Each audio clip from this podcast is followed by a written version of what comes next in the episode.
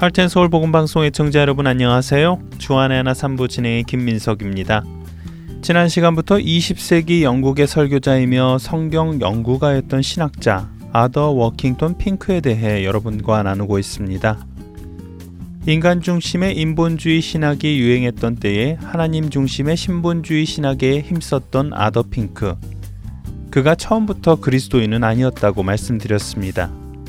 10대 때에 루시퍼라는 신비주의 잡지를 보며 하나님께서 가증하게 여기시는 신접하는 사람들의 모임에 참석하기 시작하여 훗날 인도까지 직접 방문하여 신접하는 의식을 배워왔으며 신비주의자들 가운데 유명한 연설가가 되었던 아더 핑크. 신실했던 그의 부모님은 이런 아더를 위해 눈물로 기도하셨고 매일 그에게 성경 말씀을 한 구절씩 읽어 주었지요. 그가 듣던 듣지 않던 말입니다. 몇 년 동안 그런 영적인 전쟁이 집안에 있던 중 비로소 아더의 영혼에 하나님의 생명의 말씀이 파고들어 싹을 맺기 시작합니다. 어떤 길은 사람이 보기에 바르나 필경은 사망의 길이니라 라는 잠언 14장 12절의 말씀이 머리에서 떠나지 않던 아더는 3일을 아무것도 먹지 않으며 부르짖다가 결국 예수님을 그리스도로 영접합니다. 이후 신비주의자들의 모임에서 예수님을 선포했지만 그들에게 따돌림을 받은 아더는 직장을 다니며 조용히 2년간 성경을 읽습니다. 그러던 아더는 신학 서적을 읽기 시작했는데 안타깝게도 당시 미국과 유럽에 만연하였던 알미니안 신학, 즉 구원의 중심에 하나님이 아니라 인간이 있다는 이단적인 신학의 책들이었습니다. 신비주의에서 나온 아더가 이번에는 인본주의 신학에 푹 빠지게 된 것입니다. 이 즈음 아더는 하나님께 자신을 사역자로 부르신다는 생각을 하게 되었습니다. 그래서 시카고에 있는 무디 성경 학교에 입학하지요. 찬양 함께 하신 후에 말씀 나누겠습니다.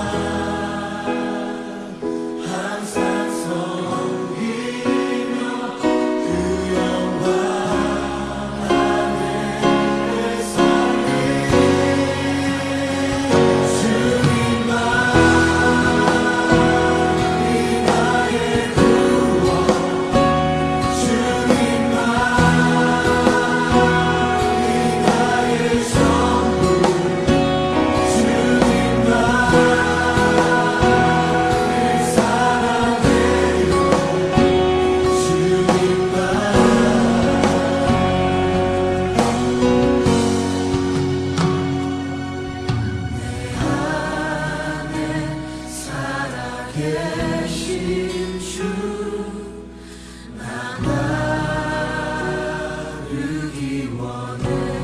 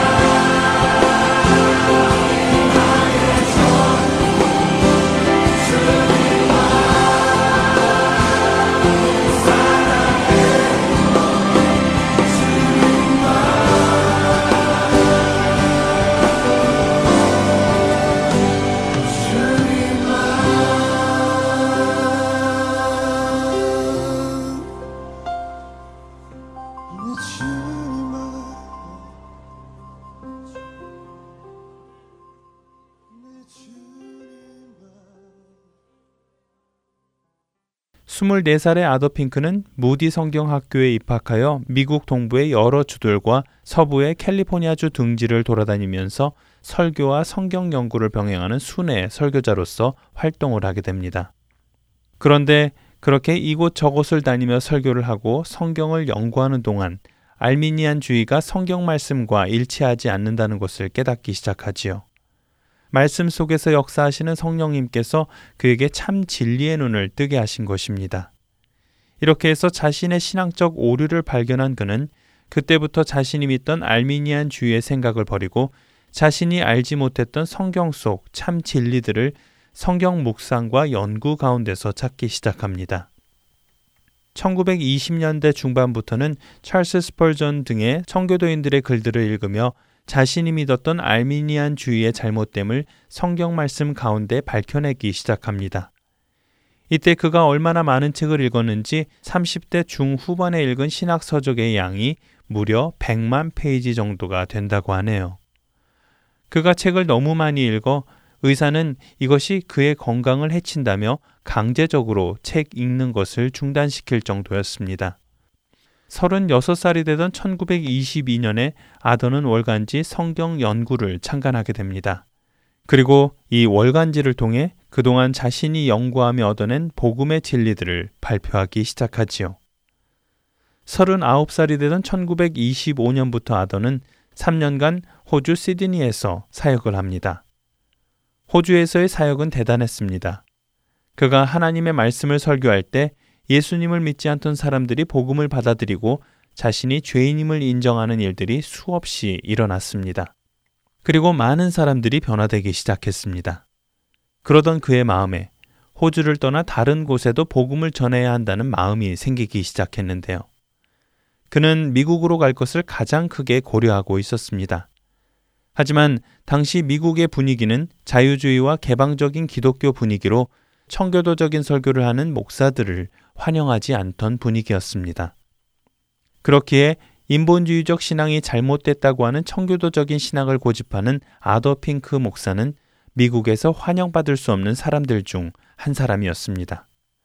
아더는 성경연구 잡지에 당시 상황을 이렇게 남겼습니다. 많은 교회들이 하나님의 권고의 말씀을 듣지 않고 오로지 좋은 말만 하는 설교자들의 설교에 익숙해져 있습니다. 교회들을 향해 죄를 지적하시는 말씀을 설교하면 대부분의 사람들은 그 설교를 용납하지 못합니다. 호주를 떠난 그는 미국에서 그렇게 사람들에게 환영받지 못하였고 이곳저곳을 떠돌게 되는데요.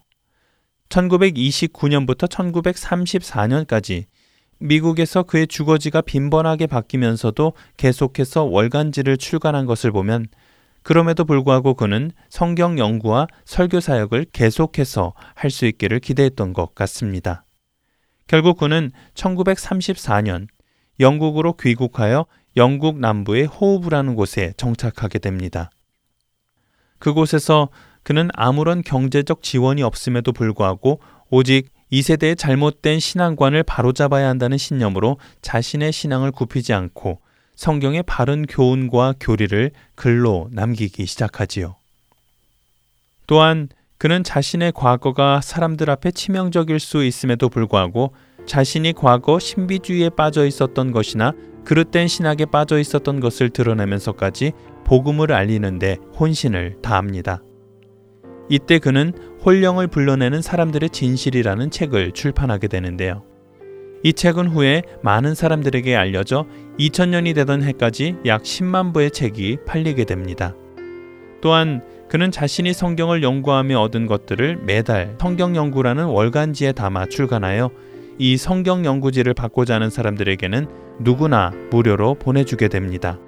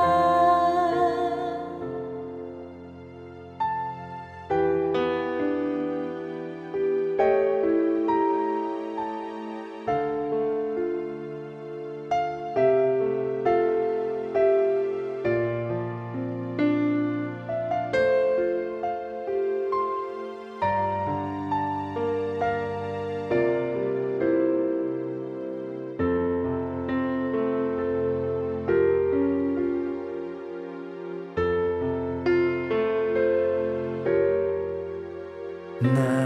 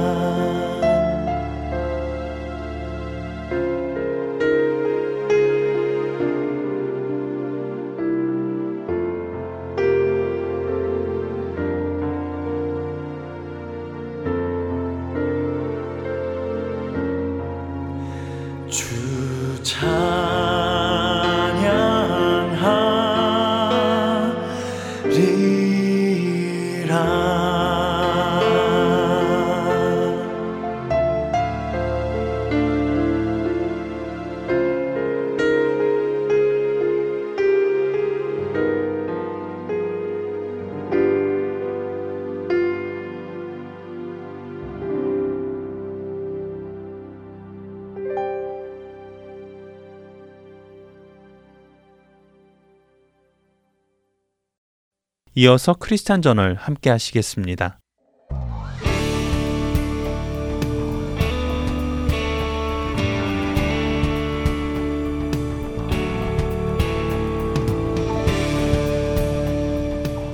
여러분 안녕하십니까? 크리스찬 저널의 최승진입니다. 크리스찬 저널 이 시간은 세계 기독교계의 소식과 우리 기독교인들이 알아야 할 소식들을 한 주간 모아 전해드리며 우리 크리스찬들이 어떤 관점으로 이런 사건들을 보아야 할지 함께 생각해 보는 시간입니다. 먼저 뉴스를 전해드리겠습니다. 세계 성소공회 연합회에 따르면 지난 2016년 전 세계에 반포된 성경은 약 3,429만 부로 조사되었으며 신약, 단편, 전도지 등을 포함하면 총 4억 140여만 부의 성서가 반포된 것으로 파악되었다고 합니다. 특별히 지난해에는 이슬람 무장단체의 계속적인 공격이 있음에도 불구하고 유럽과 중동 지역은 2015년에 비해 57만 부가량 증가한 298만 부의 성경이 보급되었다고 합니다. 또한 10명 중 9명이 무슬림인 방글라데시는 방글라데시 성서 공회를 중심으로 신약 성경 반포 사역을 진행한 관계로 2015년에 비해 총 8배 이상인 10만 5,081부의 신약 성경이 반포된 것으로 파악되었습니다. 그리고 지난 2016년에 반포된 성서 자료 중 73%는 아프리카 지역에 보급된 것으로 밝혀지기도 했습니다. 두 번째 뉴스입니다. 지난 6월 30일 독일 하원의 동성결혼 합법화 법안이 통과한 가운데 독일의 개신교회 내부에서도 동성결혼에 대한 찬반 여론이 갈리고 있다는 소식입니다. 독일 복음주의 루터교는 현재 동성애자들로 구성된 노조를 축복하고 동성애자 장관을 허용하고 있는 반면 전통적 복음주의 입장을 유지하고 있는 독일 복음주의 연맹은 동성결혼 찬성을 재앙으로 묘사하며 루터교 측에 동성애자들을 허용하고 축복하는 일을 중단할 것을 요구하고 있습니다. 이번 독일 하원에서 합법화 법안이 통과된 동성결혼은 곧 상원에서 투표가 있을 것이지만 대부분의 사람들은 상원에서도 법안이 무난히 통과될 것으로 보고 있습니다. 상원에서도 동성 결혼 법안이 통과되면 독일은 올해 안으로 동성 결혼 합법화를 실시하게 됩니다. 마지막 뉴스입니다. 중동에서 가장 큰 교회 중 하나가 이라크 지역 쿠르디스탄 지역에 세워지고 있다는 소식입니다. 쿠르드계 아랍 언론인 루다우 뉴스는 최근 아인카와 지역에 약 1000명 규모의 교회가 세워지고 있다는 소식을 전했습니다. 이 교회의 교인들은 대부분 IS를 피해 고향을 떠나온 이라크 시리아 출신의 난민들로 채워질 전망이며 현재는 기도할 수 있는 강당이 완성된 상태입니다. 뉴스를 마칩니다.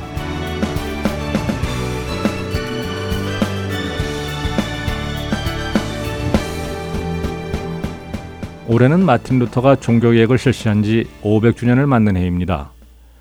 세계 곳곳에서는 이 종교개혁을 기념하는 특별한 행사가 많이 있지요. 그런데 참 아이러니하게도 마틴 루터의 고향 독일이 올해 동성 결혼을 합법화하려는 조짐을 보이고 있습니다. 성경의 말씀대로 살지 않던 타락한 로만 카톨릭에서 떠나 성경으로 돌아가자고 외쳤던 마틴 루터의 나라가 500년이 지난 2017년에는 하나님께서 정하신 결혼의 의미를 인간의 욕심에 맞게 바꾸려 하고 있습니다. 참으로 안타까운 일이 아닐 수 없습니다. 전 세계적으로 불고 있는 동성결혼 합법화. 정말 이 땅에 죄가 만연해 가고 있다는 사실을 피부로 느낄 수 있는 가장 큰 현상이라고 할 수 있습니다. 하지만 어두울 때 빛은 더욱 요긴하게 쓰이며 더욱 빛을 발하게 되듯이 이 세상이 이렇게 빠른 시간 속에서 타락해 가고 있음에도 불구하고 생명을 주시는 하나님의 구원 사역은 멈추지 않고 오히려 더 빛을 발하고 있습니다.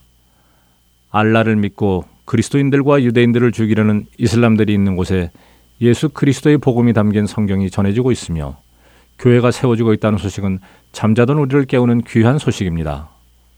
우리는 많은 경우 가망이 없어 보일 때 포기를 하게 됩니다. 어차피 안 될 걸 뭐 차라리 빨리 포기하는 게 낫지 하며 말입니다. 우리의 이런 생각이 때때로 어차피 막을 수 없는 세계 동성결혼 합법화인데 빨리 예수님이나 오시면 좋겠다라는 데까지 미치게 되는 것도 같습니다. 그러나 우리 주님은 우리의 생각과는 다르신 것 같습니다.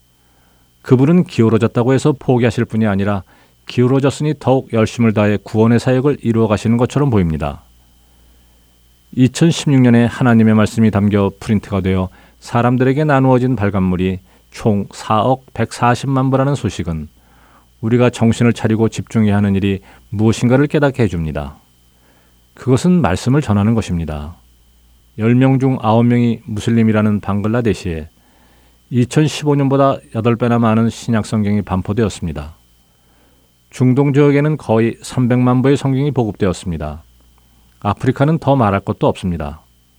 세상은 하나님의 말씀을 무시하고 거부하며 멸망으로 달려가고 있지만 하나님께서는 그런 세상을 그대로 버려두지 않으시고 구원의 메시지를 전달하고 계시다는 것입니다.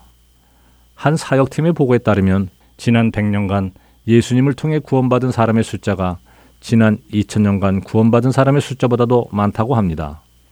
그만큼 하나님의 나라의 관점에서 보면 지금이 추수의 계절인 것입니다. 여러분과 제가 이러한 시기에 태어나서 예수님을 믿고 구원에 이르게 된 것에는 하나님의 특별하신 이유가 있을 것입니다. 그리고 그 이유는 이 추수의 계절에 하나님 나라의 신실한 일꾼으로 밭에 나가 추수하는 일일 것입니다. 결코 멈추지 않는 하나님의 구원의 사역에 동참하시는 우리 모두가 되어야 할 것입니다. 너는 말씀을 전파하라. 때를 얻든지 못 얻든지 항상 힘쓰라.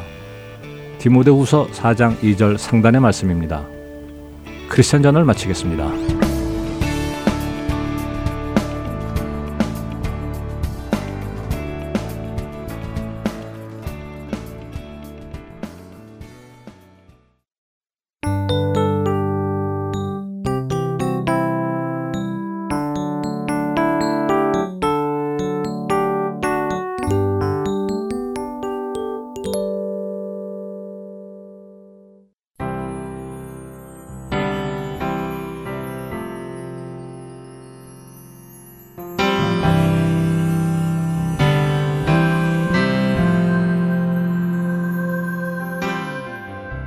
모든 기도와 간구를 하되 항상 성령 안에서 기도하고 이를 위하여 깨어 구하기를 항상 힘쓰며 여러 성도를 위하여 구하라. 에베소서 6장 18절은 성도들이 항상 성령님 안에서 깨어 기도하며 모든 성도들을 위해 기도하라고 하십니다. 할텐서울 복음선교회에서는 매주 목요일 저녁 7시에서 9시까지 찬양과 중보 기도의 시간을 갖습니다. 그리스도 안의 성도들은 물론 지역과 사회, 나라와 민족, 더 나아가 열방을 품고 기도하는 이 시간에 여러분을 초대합니다. 매주 목요일 저녁 7시 함께 기도하실 여러분들의 참여를 기다립니다. 자세한 문의는 전화번호 602-866-8999로 해주시기 바랍니다.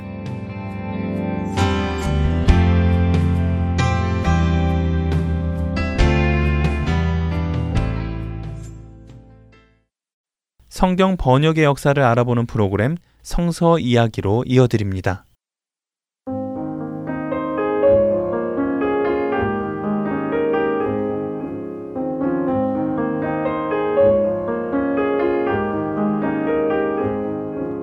애청자 여러분 안녕하세요. 성경의 보존과 번역의 역사를 알아가는 시간 성서 이야기 진행의 최소영입니다. 지난 시간에는 성경의 기록 방법에 대해 살펴보았는데요. 신구약 시대에는 주로 파피루스나 양피지를 종이로 사용하였고 지금과 같은 체계 형태인 코덱스가 발명되었던 주후 1세기 전까지 성경은 두루마리의 형태였다고 말씀드렸습니다.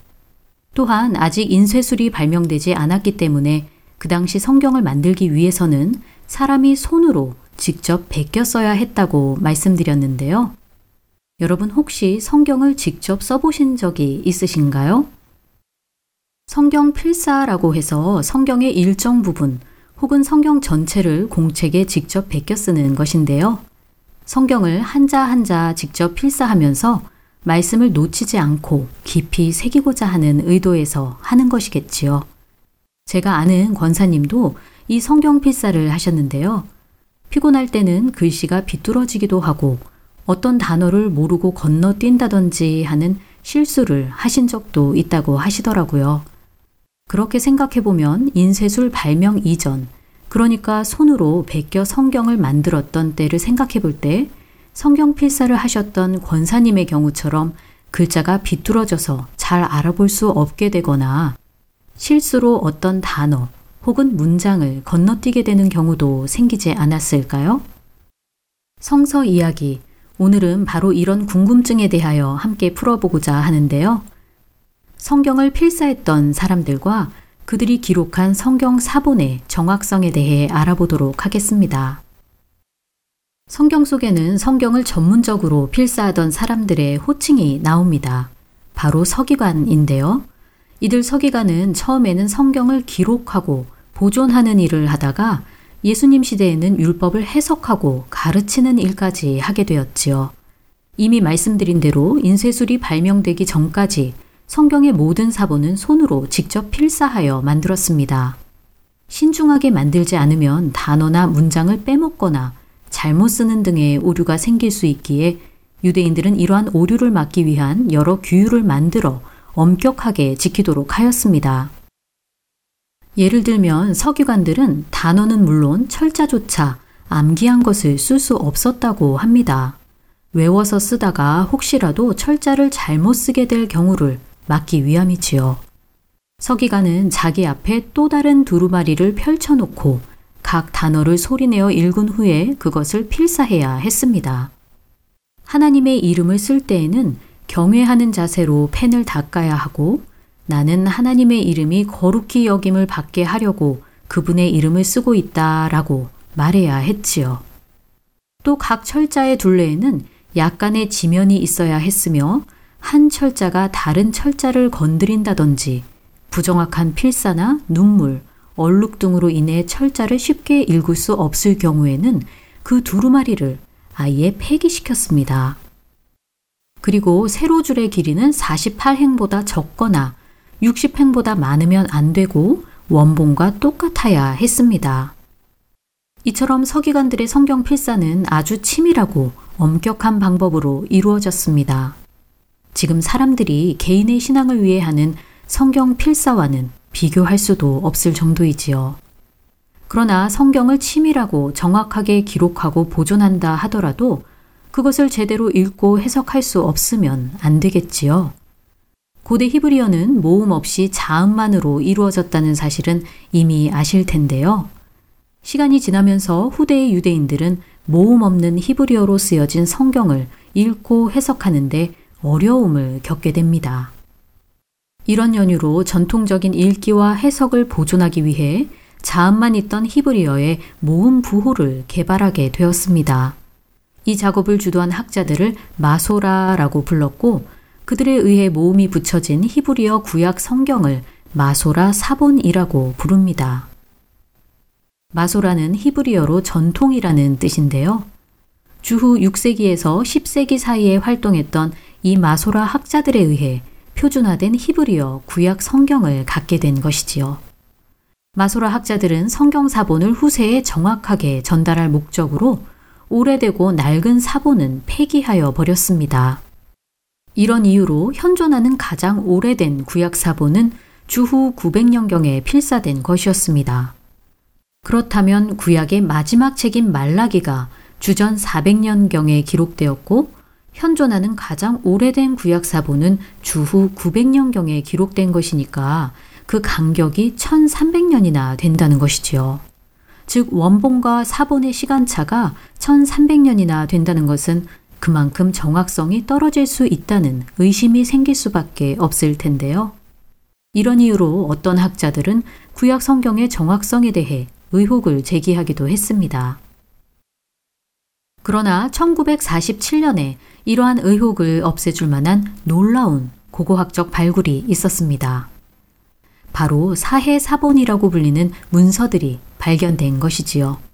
1947년 젊은 목동들이 잃어버린 양을 찾으러 사해 근처 절벽에 올라갔다가 동굴 속에 돌을 던졌는데 동굴 속에서 항아리 깨지는 소리가 난 것입니다.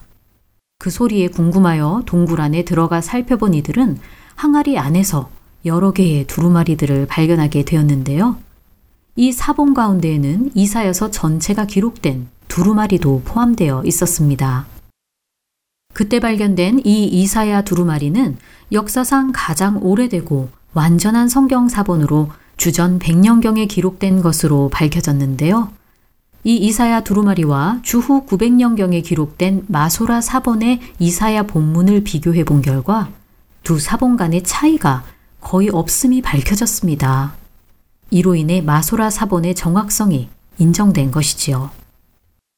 무려 천년의 시간차를 둔 성경 사본이 거의 일치한다는 것은 정말 놀라운 일이 아닐 수 없습니다. 이렇듯 구약 성경 사본의 정확성이 사회 사본의 발견으로 더욱 확실하게 증명되었다면 신약 성경은 어땠을까요?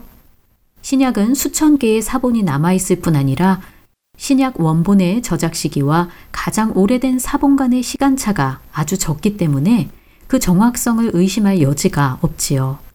고대의 저술 가운데 현존하는 사본의 수가 수천 개나 있는 것은 성경밖에 없다고 하네요.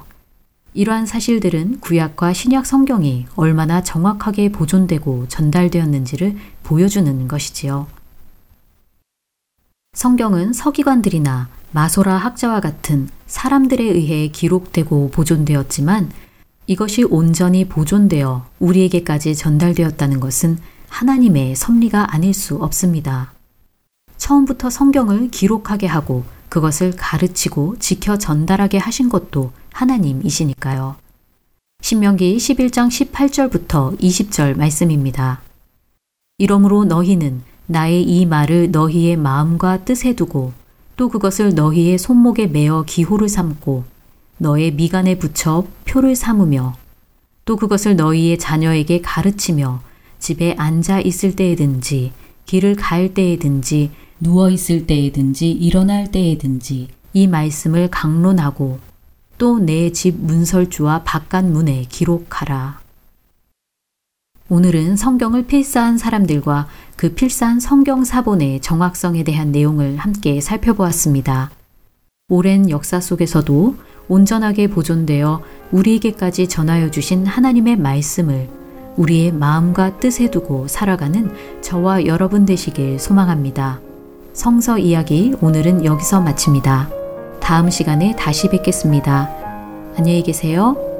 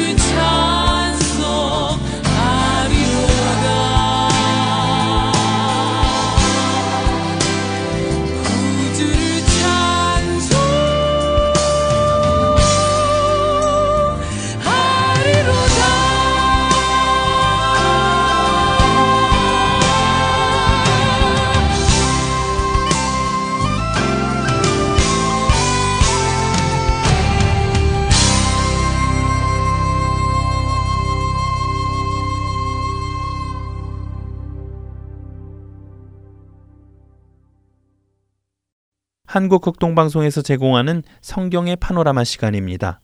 오늘은 그리스도 안에서 성장이라는 제목으로 나눠 주십니다.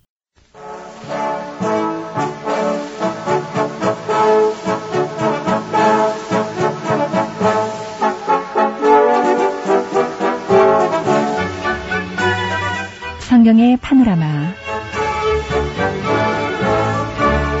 성경은 하나님의 말씀입니다. 이 시간 겸손히 대하면서 하나님의 음성을 듣고 깨닫는 시간 되시기 바랍니다.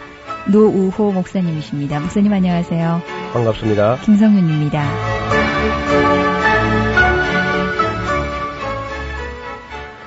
네, 지난 시간에 우리는 베드로 전설을 살펴보았고요.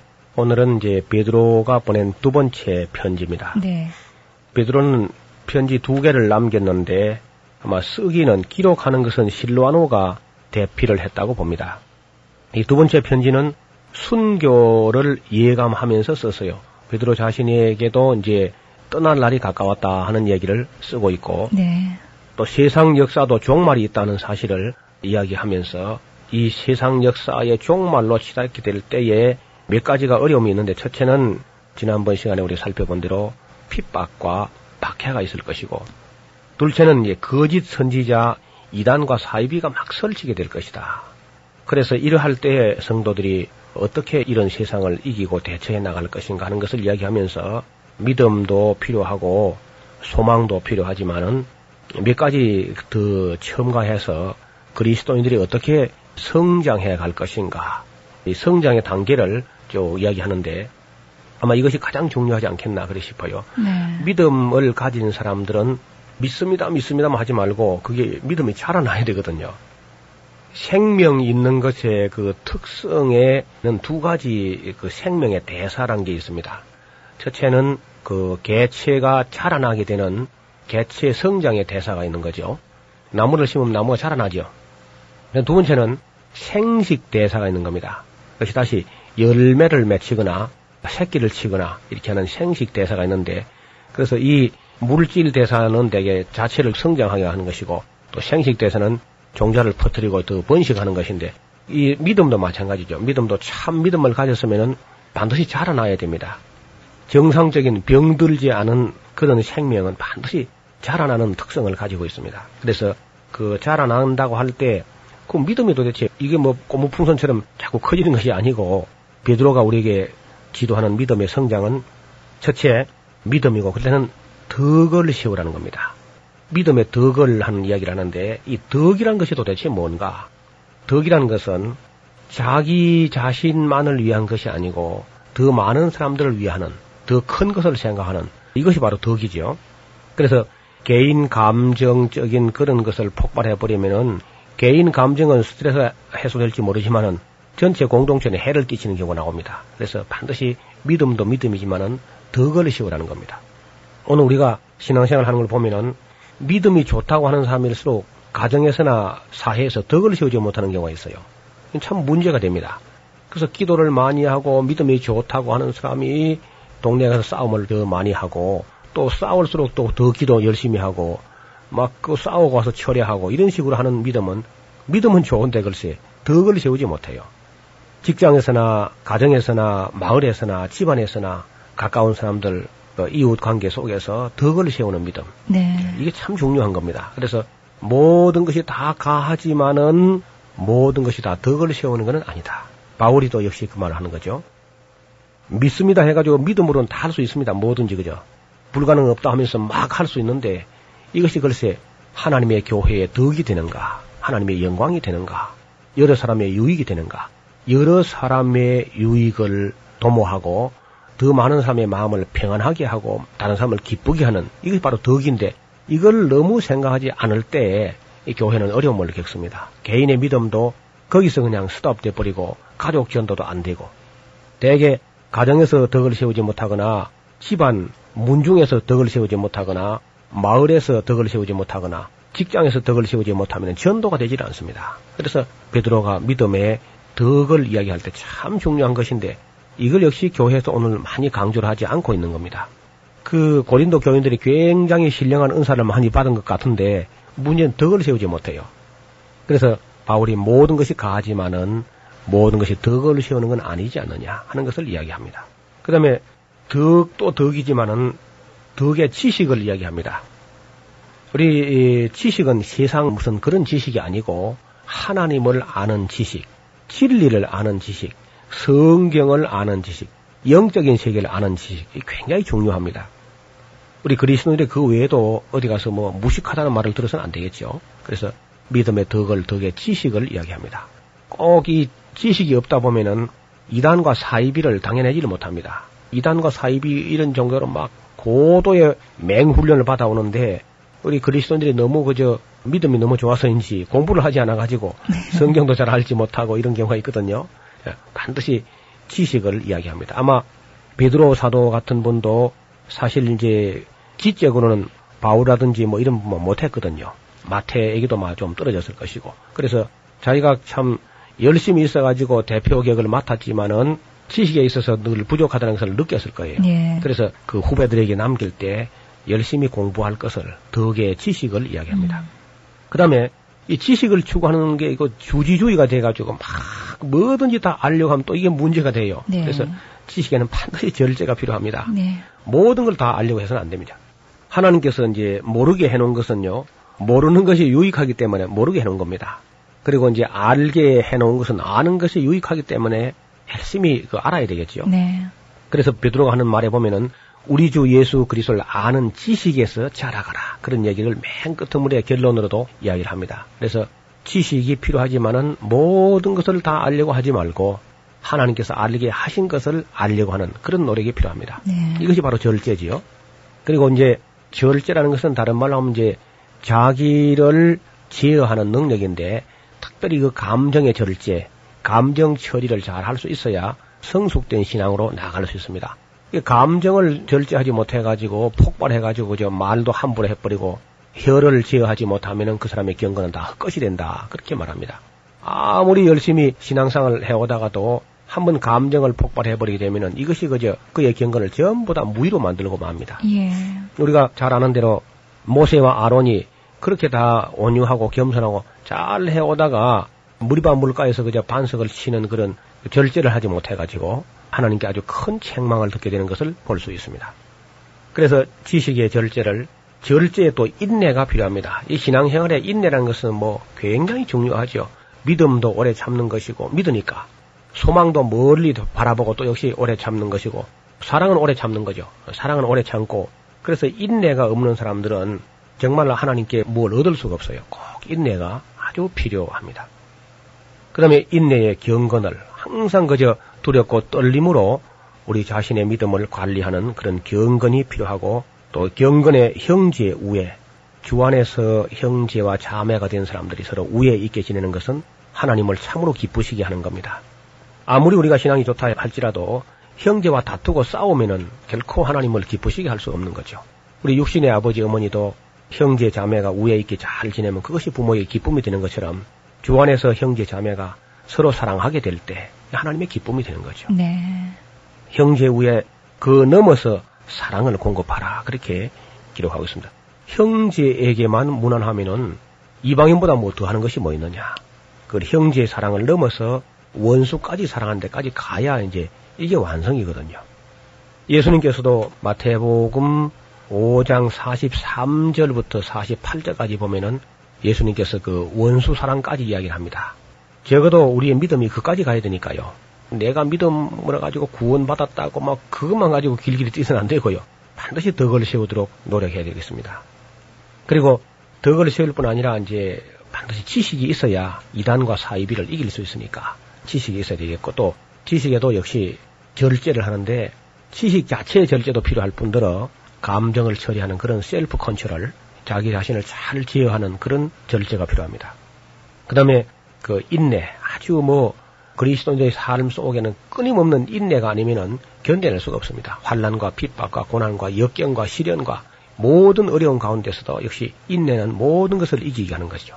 그리고 이제 경건을 쌓고 날마다 하나님 앞에 서는 연습을 하고 그리고 형제 우애 아주 믿는 사람끼리 참 아름답게 성도의 교제가 이루어지고 그리고 더 넘어서 예수 믿지 않는 바깥 세상의 원수까지도 사랑할 수 있는 데까지 가야 되겠다. 이런 이야기를 베드로가 하고 있는 것입니다. 그리고 세상은 멀지 않아서 언젠가는 이 지구 자체가 완전히 다 뜨거운 불에 풀어지게 되고 체질이 녹아지게 되고 온 세상에 있는 것은 다 이 물질 세계라는 것은 다 해체될 날이 온다.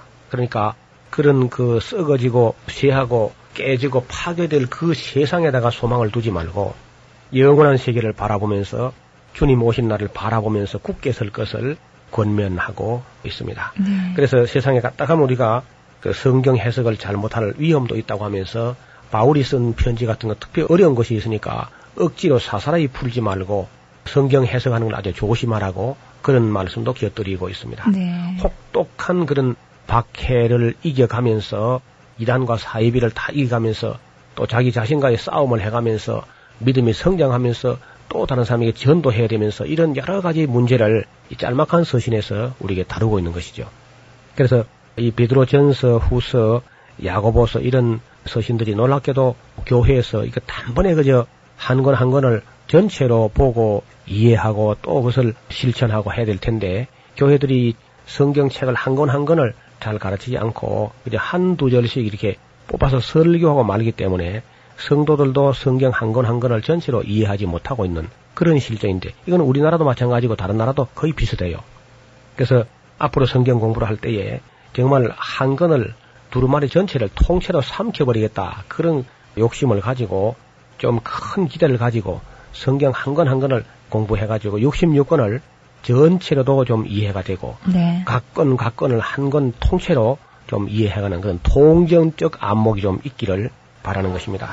특별히 베드로 후서나 베드로 전서는 길지 않은 책이니까 길지 않은 서신이니까 읽었다 하면 그냥 단번에 읽고 여러 번 반복해서 읽다 보면은 베드로가 무슨 말씀을 하고자 하는지를 이해하게 될 줄로 믿습니다. 감사합니다. 성경 속의 숲과 나무를 동시에 보는 시간, 성경의 파노라마 지금까지 노우호 목사님이셨습니다. 목사님 고맙습니다. 감사합니다. 김성윤이었습니다.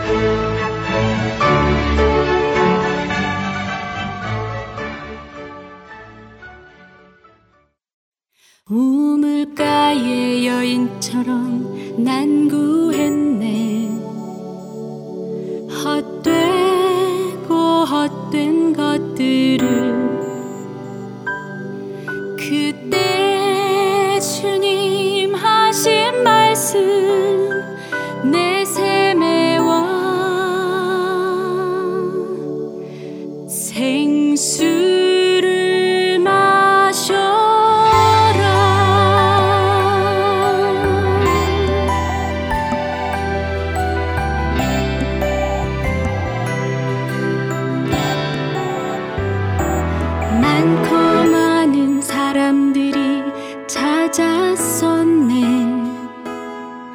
好对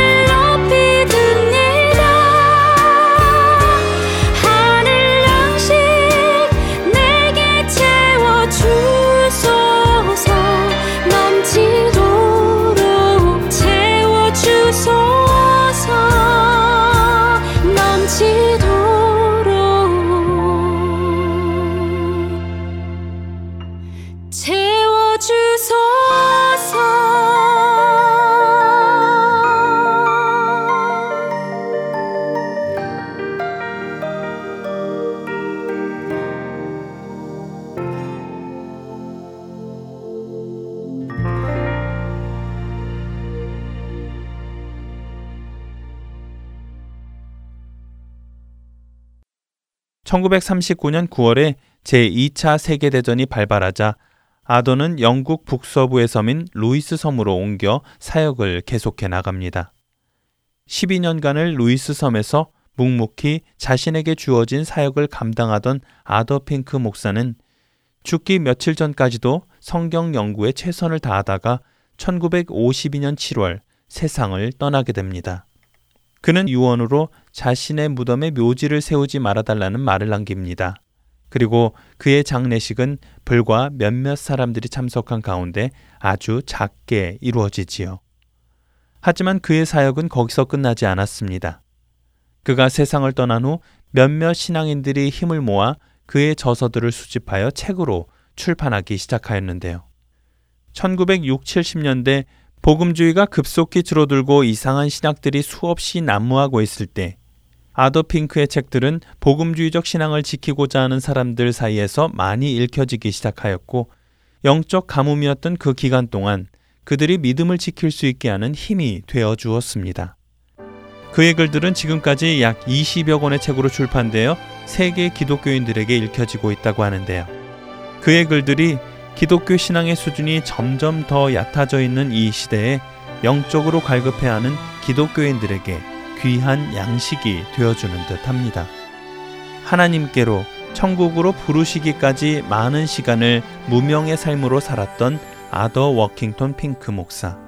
하지만 그는 자신이 무명이고 어려운 생활보다 이 시대 사람들이 하나님을 올바로 알고 성경이 하나님의 말씀으로 선포되어지기를 갈망한 그리스도인이었습니다. 구성과 진행의 김민석이었습니다. 여러분 안녕히 계세요.